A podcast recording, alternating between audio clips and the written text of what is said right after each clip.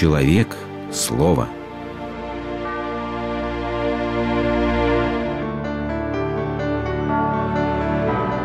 Религиозная энциклопедия. Богослужение –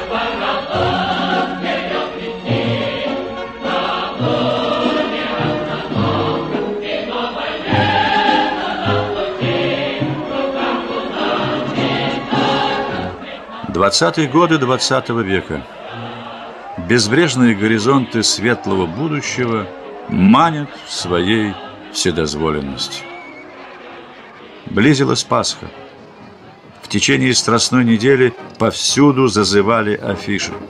Комсомольская заутренняя Ровно в 12 часов ночи. Новейшая комедия Антона Изюмова «Христос во фраке» В главной роли артист Московского театра Александр Ростовцев. Бездна хохота, каскады остроумия Большой театральный зал был переполнен. Первое действие изображало алтарь. «Это цветочки», — говорили в антракте. «Ягодки впереди». Вот погодите, выйдет ростовцев, так всех помешаемся от хохота.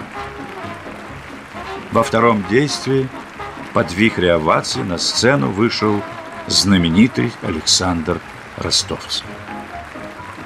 Он был в длинном белом хитоне, мастерски загримированный под Христа. В руках он нес золотое Евангелие. Медлительно он подошел к аналою, положил Евангелие и густым голосом произнес «Вон мем!» В зале стало тихо. Ростовцев начал читать. «Блаженны нищие духом, ибо их есть Царство Небесное. Блаженны плачущие, ибо они утешатся. Здесь нужно было остановиться. Здесь нужно было произнести кощунственный монолог, заключив его словами «Подайте мне фраг и цилиндр». Но этого не последовало. Ростовцев неожиданно замолчал. Молчание становилось до того продолжительным, что артисту начинают шикать из-за кулис, подсказывая слова, но он стоит и ничего не слышит. Наконец он вздрагивает и с каким-то испугом смотрит на раскрытые Евангелие. Руки его нервно теребят хитон. По лицу проходят судороги.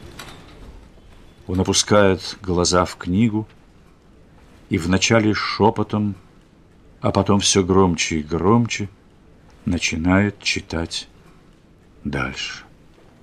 Блаженны алчущие и жаждущие правды, ибо они насытятся. Блаженны милостивые, ибо они помилованы будут.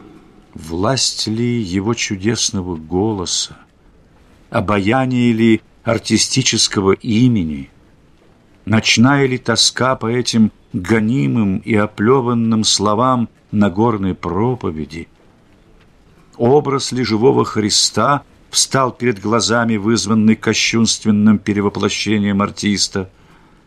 Но в театре стояла такая тишина, что слышно было, как звенела она комариным жужжанием. И в эту тишину шли слова Христа. «Вы свет мира, любите врагов ваших и молитесь за обижающих вас и гонящих вас». Ростовцев прочитал всю главу, и никто в зале не пошевельнулся. За кулисами топали взволнованные шаги, и раздавался громкий шепот. Там уверяли, что артист шутит, это его излюбленный трюк, и сейчас, мол, ударит в теме публики таким коленцем, что все превратится в веселый и пляшущий дым. Но на сцене произошло еще более неожиданное.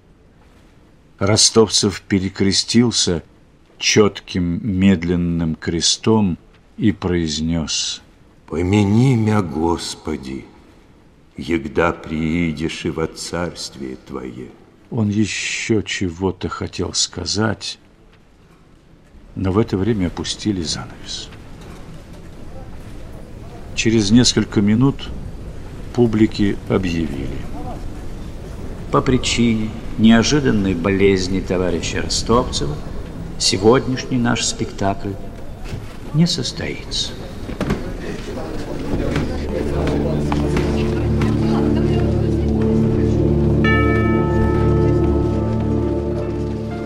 Вот почему взрывались храмы, уничтожалось духовенство.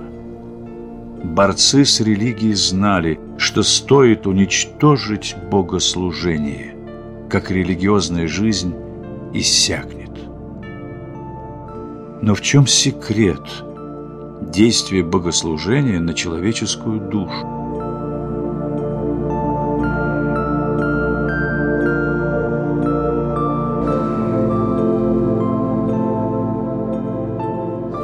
Прозванный русским Леонардо священник Павел Флоренский называл богослужение синтезом искусств.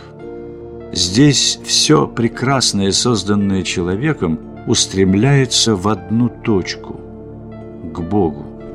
И пение, и слова священных текстов, и само богослужебное действие, иконы, да и вся обстановка в храме – вырывает человека из потока мирской суеты и поставляет перед Богом. Богослужение действует на всего человека, воспитывает его всецело, действует на его зрение, слух, обоняние, осязание, вкус, на воображение, на чувство, на ум и волю, благолепием иконы всего храма, звоном, пением – кадильным фимиамом, лобзанием Евангелия, креста и святых икон, просфорами, пением и сладкозвучным чтением Писаний, пишет святой Иоанн Кронштадтский. Но не в этом главная тайна. Это лишь сторона подготовительная.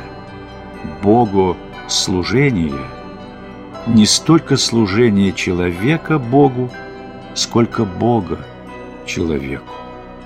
Бог сам идет навстречу человеку, снова несет благую весть, снова проходит крестный путь, берет на себя грехи людские, сам становится небесной пищей для человека, чтобы наполнить своей святостью людские души. Но такого общения с Богом не получится, если в душе нет тишины. Чтобы не дать земным заботам полностью поглотить душу, существует воскресенье, особый день, посвященный Богу. И всю неделю сердце готовится к этой встрече, ждет ее и живет ради нее. Будет время, и я замолчу, и стихи мои будут не нужны.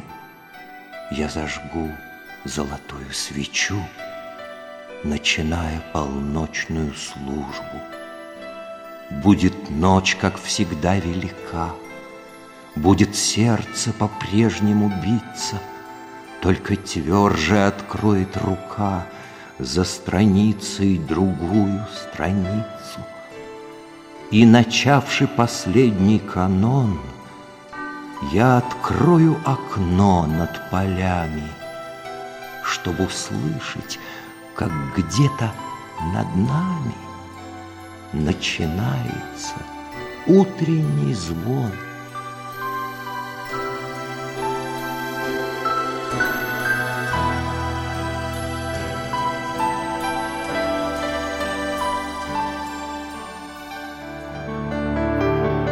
Вы слушали программу «Религиозная энциклопедия» из цикла «Мир, человек, слово».